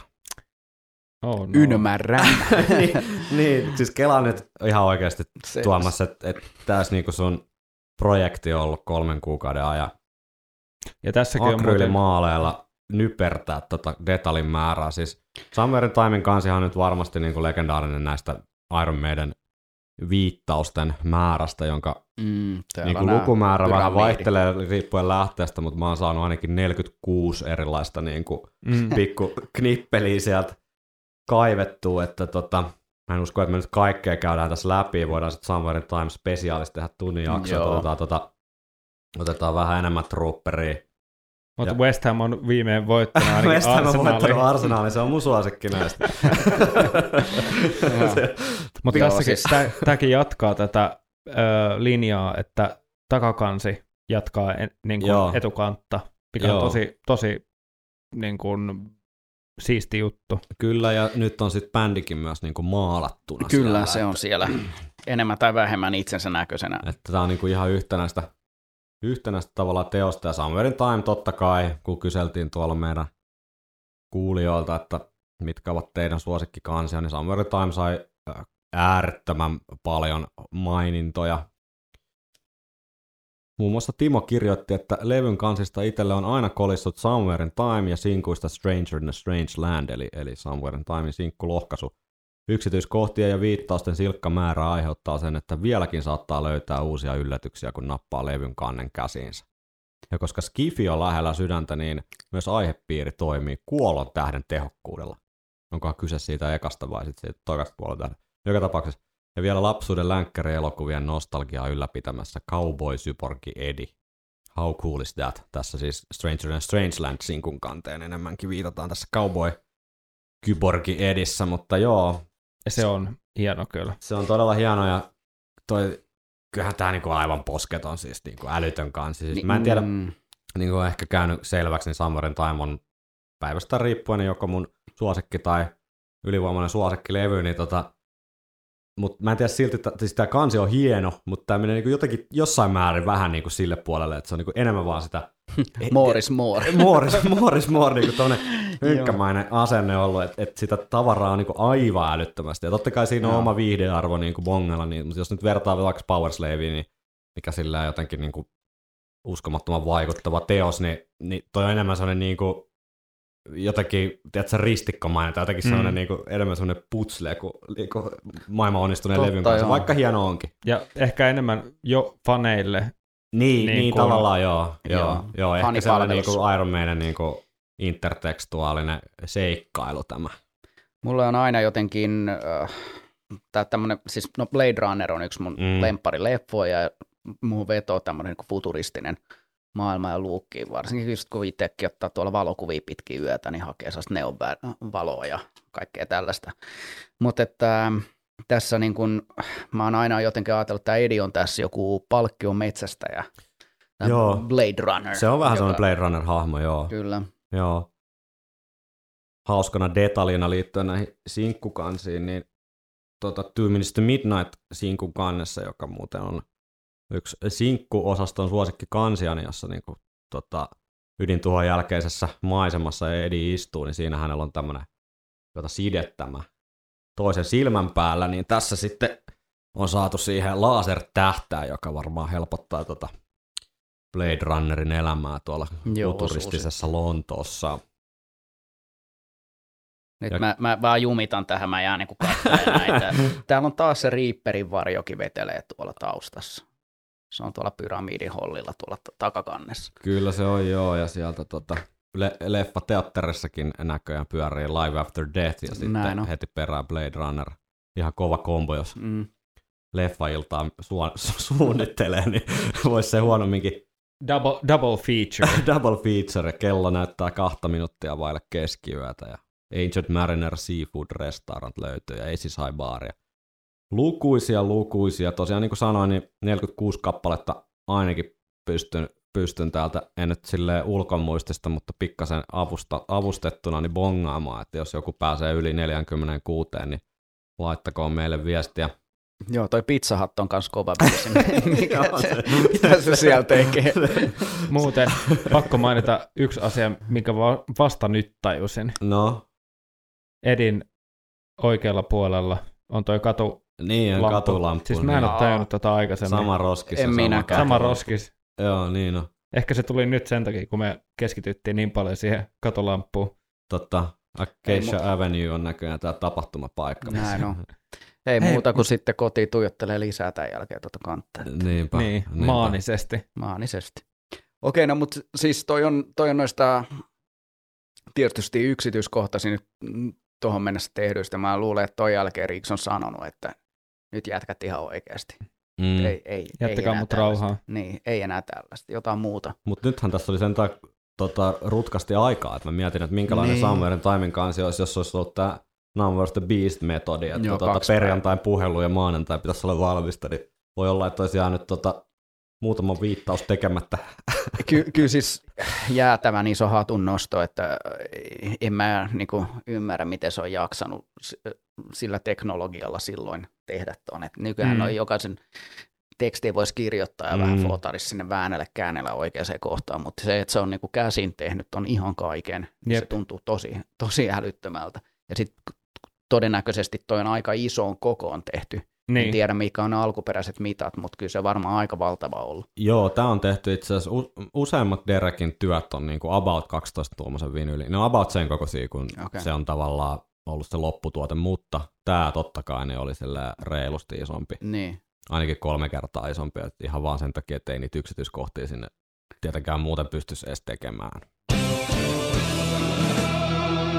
Uh, you can't play heavy metal with synthesizers. No niin, kahdeksankymmentäluku on tässä jo pikkuhiljaa kääntymässä yhdeksänkymmentäluvuksi ja kellokin on sen verran, että kohta pätkähtää aivan uunituore Iron Maiden kappale, jota ei nyt tällä kertaa oteta sitten tämmöisiä live-reaktioita, koska se gimmick on jo kerran käytetty, mutta kuunnellaan tässä porukalla sitten kolmistaan täällä Luola Uumenissa uusi Stratego-niminen Iron Maiden kappale ja otetaan siitä sitten ensi fiilikset, mutta sitä ennen meillä on vielä tällä viikolla pari Derek Riggs-albumia käsittelemättä ennen kuin sitten ensi viikolla hypätään tuohon myöhempään yhdeksänkymmentä- ja kaksituhattaluvun tuotantoon.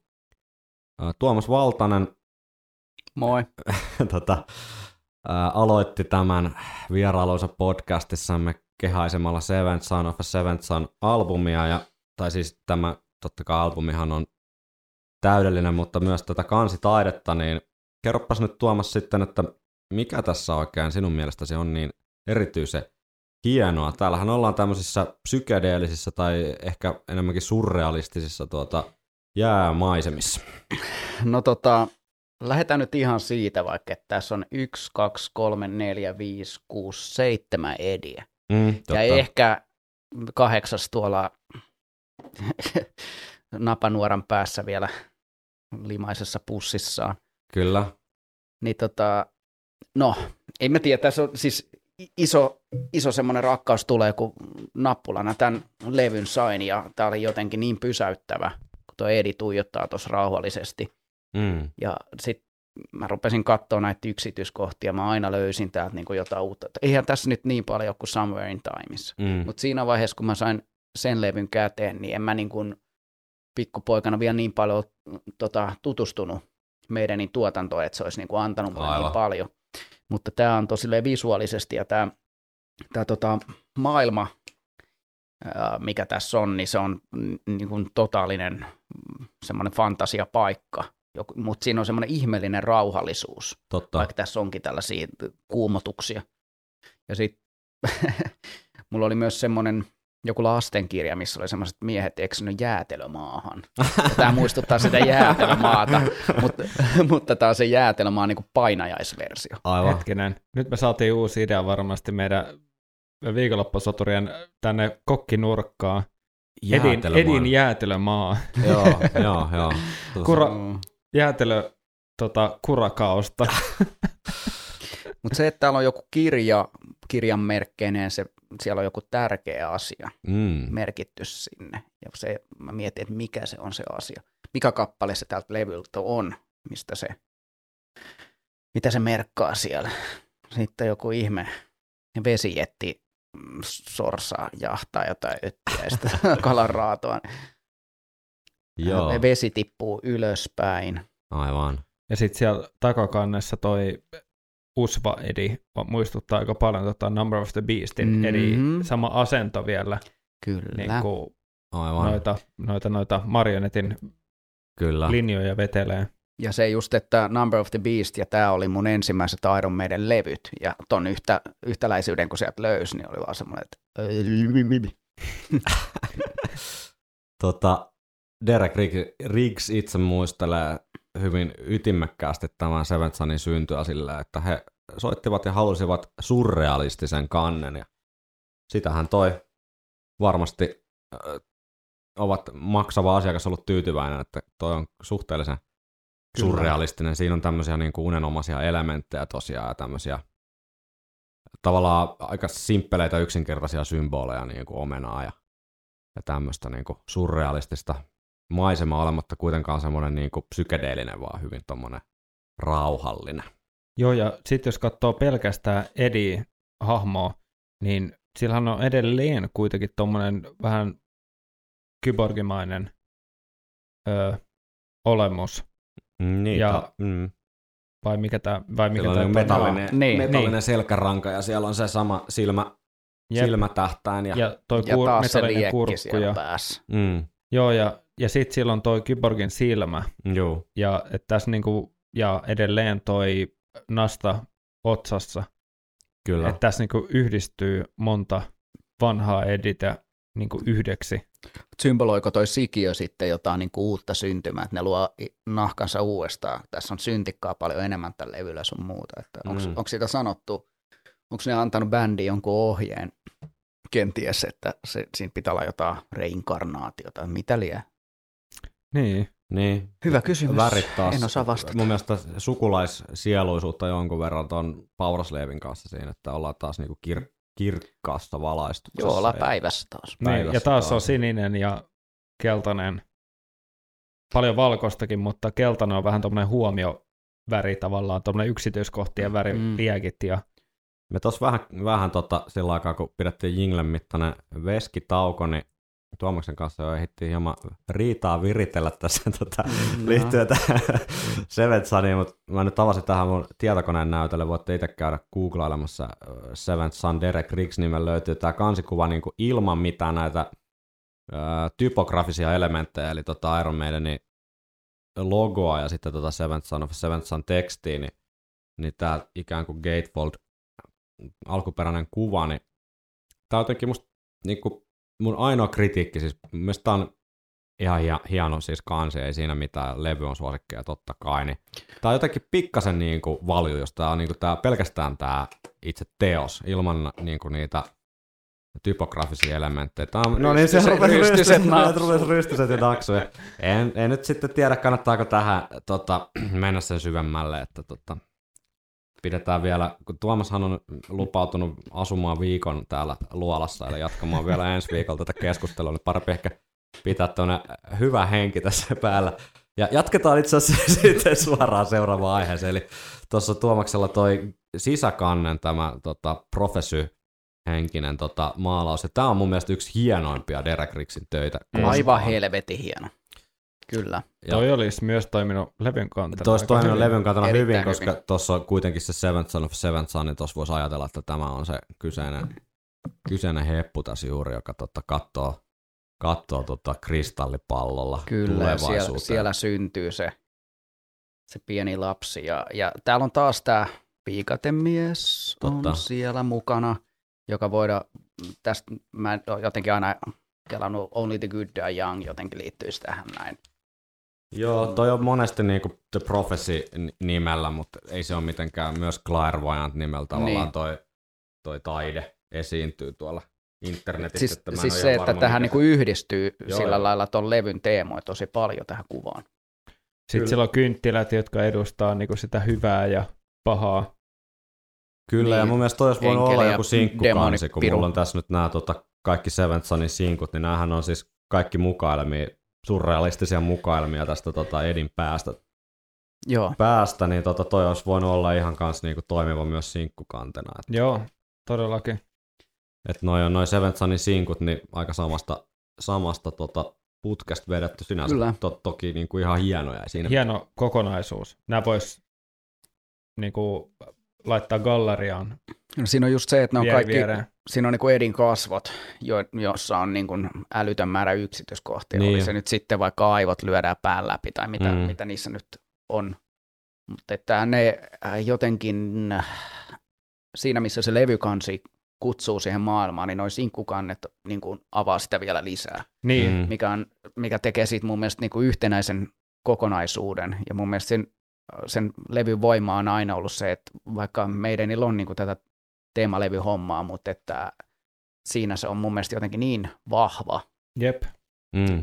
Mulla on vaan niin kuin myös tosi kova henkilökohtainen siinä siihen levyyn, koska se nyt on vaan mun suosikki niistä, mutta että... Joo, eikä siinä, no joo. siinä ei ole niin kuin tässä podcastissa mitään hävettävää tai ei. seliteltävää. Itse asiassa sen, kun Henriin tutustuin, niin se, siinä ohimennen jotenkin musasta puhuttiin ja eräällä backstagella ja sitten siinä erehdyt mainitsee Maidenin ja Kaljan. Mä, mä, joo, Kaljan ääressä Maiden mainittu, niin semmoinen pieni valo syttyi Henkan silmiin ja sitten sit mä mainitsin Seventh Sonin ja loppujen lopuksi me kuunneltiin se mun puhelimesta silleen niin tuossa meidän päiden välissä koko levy läpi. No niin, ja pitää paikkaansa. Mm. Et se on niin hyvä levy, että se voi kuunnella halvan puhelimen niin kuin kaiuttimesta tälleen käsikopelolla. Kyllä. Viikonloppusoturit. Monestihan ajatellaan, että No Prayer for the Dying olisi niin kuin viimeinen tavallaan Derek Riggs -kansi, mutta sehän nyt ei sinänsä pidä paikkaansa, että sieltä löytyy nämä tätä Real Dead One ja Real Live One-levyt, jossa muuten on hemmetin komeet kannet by the way, ja Derek Riggs m- myöhemminkin tehnyt sitten meidän kanssa kyllä yhteistyötä, mutta jossain määrin hänellä sitten alkoi kuitenkin mitta tulee täyteen tätä työskentelytapaa, että asioita tilattiin, kun siis kysehän ei ole vaan näistä levyn kansista, että jos ajattelee, että Derekin, Derek ei jaksanut kerran vuoteen tehdä uutta levyn kantta, niin siitä ei ole kyse, vaan kaikkea muutakin materiaalia totta kai tarvitaan koko ajan, ja, mm. ja tota, hän ilmeisesti sitten alkoi vaan vähän kyllästyä siihen, mutta tehnyt kyllä sitten myöhemminkin kaiken näköistä, ei ehkä niin onnistunutta Angel and the Gambler C D-sinku kantta ja tota, Future Realiin tämmöisen hieman tota Powerslave-mukaelman sitten yhdeksänkymmentäluvun loppupuolella ja siirtyi sitten tähän digitaaliseen maailmaan ja tehnyt sitten muun muassa Stratovariukselle ja Timo Kotipellalle digitaalista meininkiä, mutta myös, myös niin kuin klassista, klassista tota maalaustyötä. Best of the Beast varmaan näistä Derekin myöhemmistä töistä kuuluisin, mutta tota, tämä niin kuin albumikansien aikakausi päättyi sitten tähän No Prayer for the Dyingiin, jota Henkan kanssa purettiin tuossa kevään mittaa. Myös tästä kannesta puhuttiin paljon, Tuomaksella on varmasti joku mielipide. Jos Seventh Son of Seventh Son on suosikkilevyjä ja myös suosikkikansitaiteita, niin mitäpäs ajatuksia herättää sitten tämä seuraava tuotos? Tuossa mun mielestä on niin kuin ikään kuin paluu taaksepäin. Mun mielestä se evoluutio, mitä oli ollut niissä levykansissa, niin nyt mentiin jotenkin taaksepäin. Mm. Eli palattiin siihen samaan väri, palettiin keltaista ja sinistä taas. Mm. Joo, jos sä katsot nyt ihan tästä vinyylikannesta tota niin kuin piirto- tai maalaustekniikkaa, niin herät, herääks mitään ajatuksia? Mä itse ajatellut, että se on aika tommoinen niin kuin rough and ready. Tämä on huomattavasti sarjakuvamaisempi kuin aikaisemmin. Siis erityisesti just toi, toi haudan kaivaja niin näyttää hyvin niin kuin erilaiselta kuin hahmot aikaisemmin, mitä näissä Riggsin meidän kansissa on ollut. Mm. Ja toi, toi, mitä sanoit just siitä, että palataan siihen vanhaan, niin siinähän, sehän oli Steve Harrisin idea koko levylläkin, että mm. palataan siihen rough and ready soundiin. Et siinä niin kuin oliko se hauska... rough and ready vai mikä se oli? Joku raunchy. Rough and raunchy. Niin, siinä on ihan hauska korrelaatio myös siihen, siihen ajatukseen, että musa, musa menee myös tavallaan t- tietoisesti. Siis ideana, ideana niin, ihan hyvä, mutta tota, toteutus niin on toi niin. Niin kuin aika, aika karski. Joku, no, te, jotain, joo, jotain jännää tässä nyt sitten tapahtui kyllä, että et jotain sekavaa tässä aikakaudessa on, ja se mun mielestä niin kuin heijastui mm. sitten moneen asiaan. Oliko sitten siinä se, että haluttiin vähän just koklaa uudestaan, että siksi se Smallwood ehdotti, että vaihdetaan jatkossa kansitaiteilijaa tai jotakin, että mm. Joo, vähän semmoinen, että ei tässä nyt ole silleen ihan hirveästi, vaikka nyt sanoinkin paljon, mutta ei ole silti mitään sanottavaa tästä kannesta. Että...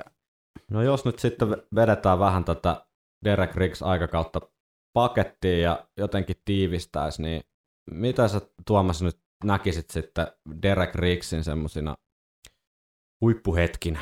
Öö, niin kuin tähän mennessä se kaari oli tosi semmoinen nousujohteinen. Aivan.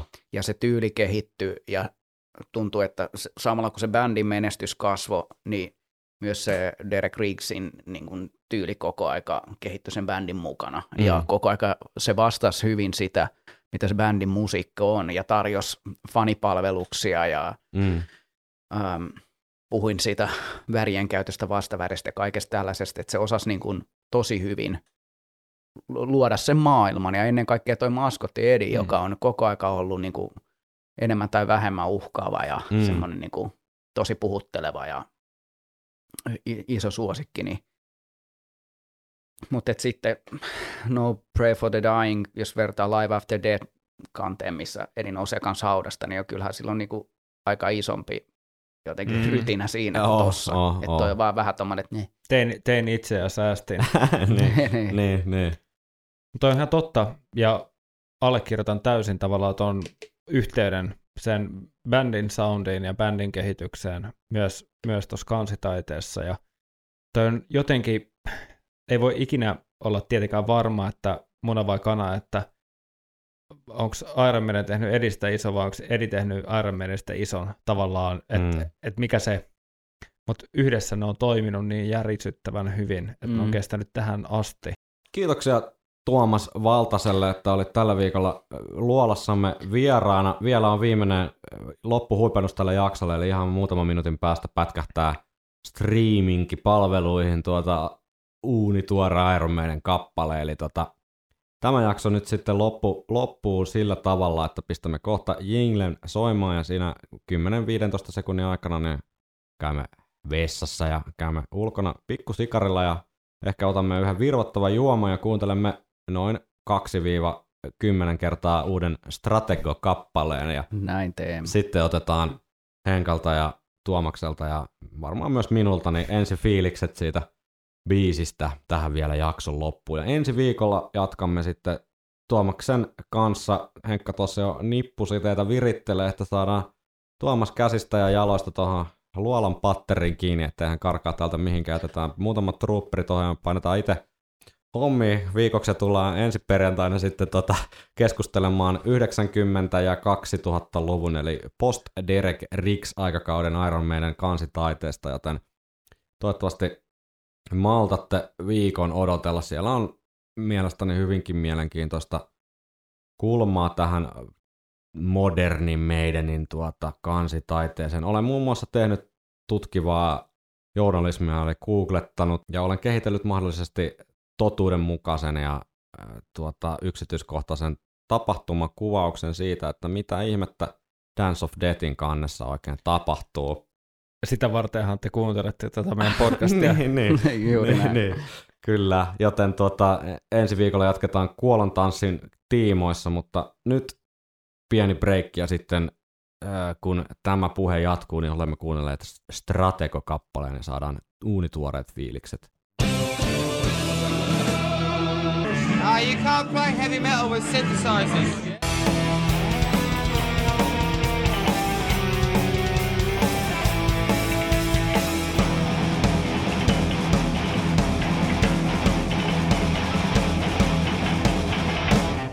Siinä oli Stratego-kappale. Mä koitan tästä tulkita nyt herroja kasvoilta. Tuomaksella on ihan tuommoinen mairöyhymy. Heikka, heikka. Seisoo enemmän kädet puuskassa hämmentyneen näköisenä siellä. Olisiko, jos sieltäkin vähän hymyä tulee? Joo, öö. hämmentynyttä, hämmentynyttä öö, hymyä. Mitä mieltä, Henkka?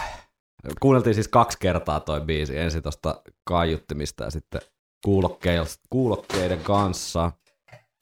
Siellä rupeaa jo tavarat lentelee. Noniin. Alkaa Trooper vaikuttaa. Ei ainakaan Va- niin ihan saman tien iskenyt samalla tavalla kuin toi tota, Writing on the Wall. No ei kyllä, tota, mutta onhan tässä potentiaalia. Mulla kesti ekan kerran jälkeen kyllä katsota näitä ajatuksia ja vielä tokallakin kerralla vähän niitä keräilin. Joten pahoittelen tätä niin kuin ajatusten hidasta juoksua, mutta siinä oli paljon hyviä juttuja ja saatiin se laukkakomppi Se saatiin kyllä joo ehdottomasti kyllä mukaan. Kyllä. Se Iron Maiden bingo siltä osin on pedattu. Mä itse kuulin säkkäreissä vähän tollaista niin kuin Brave New World-meininkiä. Joo, siellä ainakin tota, liidi äh, kitara oli siellä, tai mä tiedän, onko se liidikitara sitten, kun se oli siellä aika, aika taustalla, mm. mutta tota, seuraili sitä laulumelodiaa tai toisinpäin, niin, ja aika, aika vahvastikin. Joo, ja mut tosta introsta, niin se joo, oli vähän jännä, oli paha enteinen, vähän hiipivä semmoinen. Joo, se oli ihan hyvä. Mulle tuli v- v- vähän, että onko se vähän laiska, mm. että mm. olisiko siinä voinut olla vähän enemmän substanssia mm. kuin vaan se, että et vähän enemmän ehkä jotain. Tähänkin kyllä saattaa kasvaa, kasvaa vielä sisään, mutta miten meidän pitäisi alkaa nyt purkaa tätä? Aikajanallisesti vai, vai tunteittain? Tunteittain. Tota, mä haluaisin tuohon laukkaa puuttua sen verran, että mun mielestä se oli kyllä enemmän peruskäyntiä. Että toi, toi, toi on vähän niin kuin ollut se, miten ne voisi sanoa, tämän uudemman meidänin ongelma, että se... Siinä on, perisynti. Niin, siinä on niin kuin se, se, että vaikka laukattaisiin, niin se on vähän semmoista, niin kuin, että ei uskalleta ihan vetää täysin. Semmoista pientä, pientä jotenkin varovaisuutta siinä. Mä, mä, mulle itselleni jäi semmoinen fiilis, että toi on vähän semmoinen sipuli, että sieltä taas raavitaan ne ulommat kerrokset veke, ja sit kun sä pystyt siivuttaa sen päällimmäisen melodian tai laulun, sit sä rupeat kuulee sieltä sen niin kuin laulun tai tuplauksen tai mm, niin kuin jotain mm. sellaisia, pikkusen löytyy enemmän sieltä niitä sävyjä.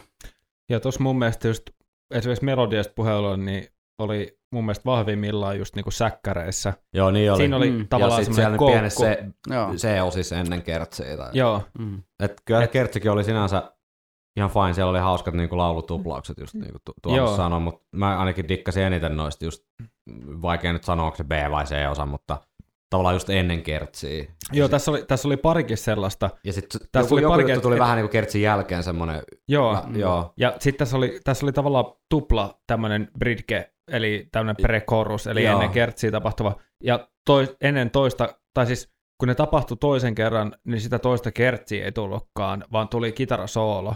Joka tavallaan oli sataprosenttisella varmuudella Janik Gertsi. Oli, kyllä. Ja tästä... se, oli, se oli yksi biisin parhaimpia kohtia. Mä oon samaa mieltä. Jos Writing ja... on the Wallin kohdalla oli vähän niin kuin, me oltiin sitä mieltä, että se oli ehkä Davey, tai siinä vähän rajoilla, mutta tota... Niin se, se, se eka, joo, niin tota, tuolla myöhemmin sitten internetissä kuulijamme oli sitä mieltä, että yksi kuulijamme, tiedät kyllä kuka, niin tota, oli sitä mieltä, että se, se, se oli tota Gertsin soolo, ja sitten mä vähän lueskelin muita kommentteja tuolta kansainväliseltä foorumeilta, niin pientä niin kuin kissahänen vetoa sen suhteen, että oliko se Davey vai Gertsi, niin ainakin tämän perusteella, niin tää oli kyllä niin kuin satapinnaa Gertsi, toki hänen siis sävellys koko biisi, että tota, mä jäin vaan miettimään tätä niin kuin Stratego-teemaa, että sehän on siis tällainen niin kuin neljäkymmentäluvulla lanseerattu taktinen sota lautapeli, vähän niin kuin tämmöinen shakkiversio, mutta et niin kuin näet, että mitä toisen ketä, tai siis mitä toisen nappula toinen perustuu vähän tämmöiseen niin kuin bluffaukseen.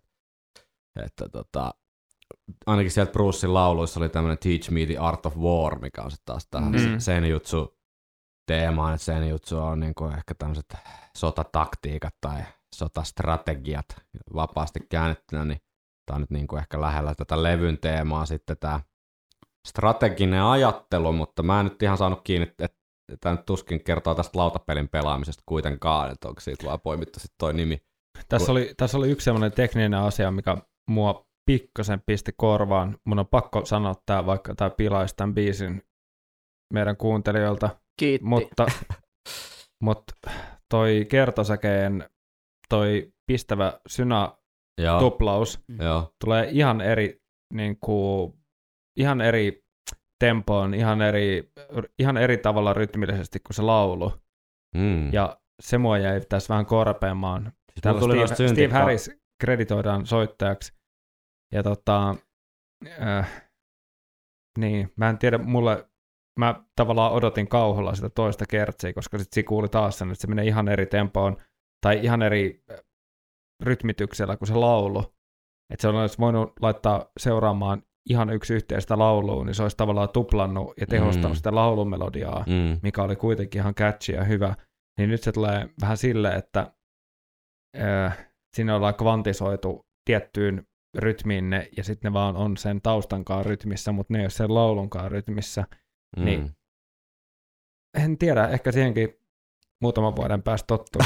tota... Mä en ehtinyt vielä kiinnittää tuohon huomioon. Mulla tuli mieleen, jos Gertsin jälkeen siis syntikka, onko se tokan Gertsin jälkeen, mä en nyt muista enää, kuunneltiin vaan kaksi kertaa, niin ihan vielä ulkoa muistettu biisiä, mutta jonkun Gertsin jälkeen semmoista syntikka-painotteisesta osasta, niin vähän mieleen jopa joku Bond.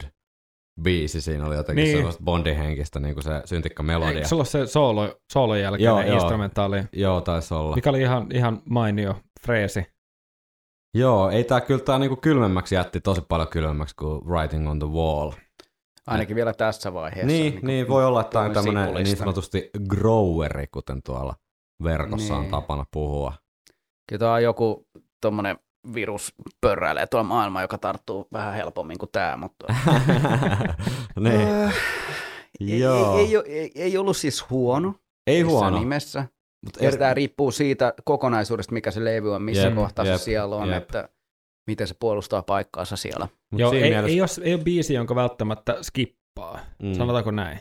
Kyllä tämä niinku kuuntelee siellä seassa, mutta tämä ei välttämättä ole ainakaan näillä kahdella näytöllä se biisi, että mä menen kuuntelemaan biisin tästä biisistä eteenpäin, tai tää on niinku se go-to-biisi. Mm.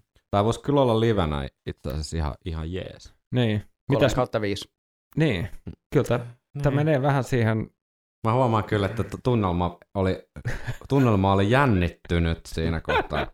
No siis itse mä oon vähän spoilannut itteeni ja lueskellut, jos heräsin tänään viideltä jostain syystä, ja totta kai kännykkä käteen, ja bongasin noita levyn arvosteluita tuolta mm. netistä, niin mulla Mulle... oli vähän korkeammat odotukset tähän. Tätä oli niinku kuvattu tämmöisenä niinku, äh, perus, tai siis tosi hyvänä laukkakompi ympärille rakentuvana Iron Maiden tykittelynä, niin ei tää ehkä ihan noussut sinne niinku äkkikuulemalta. Niin, mullekin oli tullut eräältä Iron Maiden podcastia pitävältä henkilöltä tänään viesti nolla kuusi jotakin, mutta tota, tästä tähän biisin liittyen, joo, kyllä mä sanon kaksi pilkku seitsemänkymmentäviisi.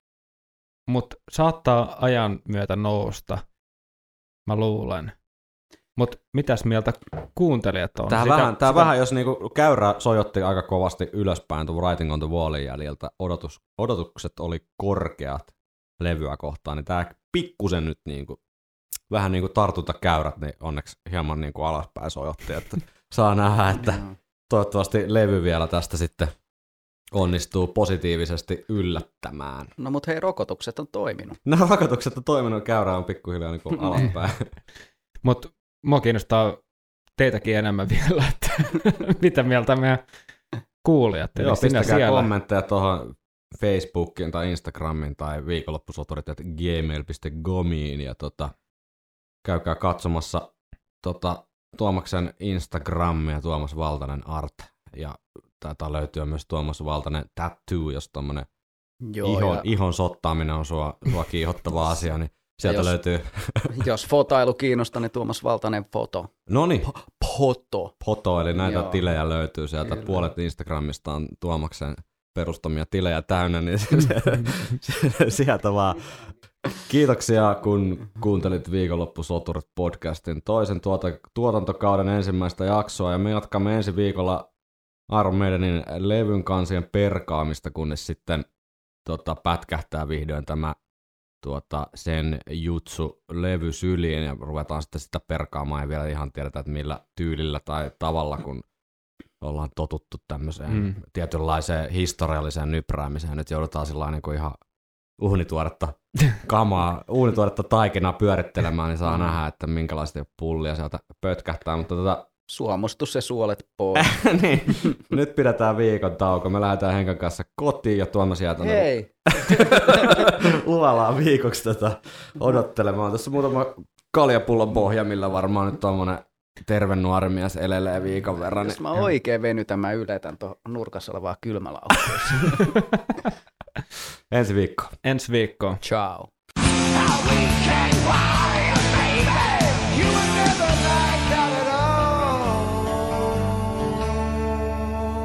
Viikonloppusoturit.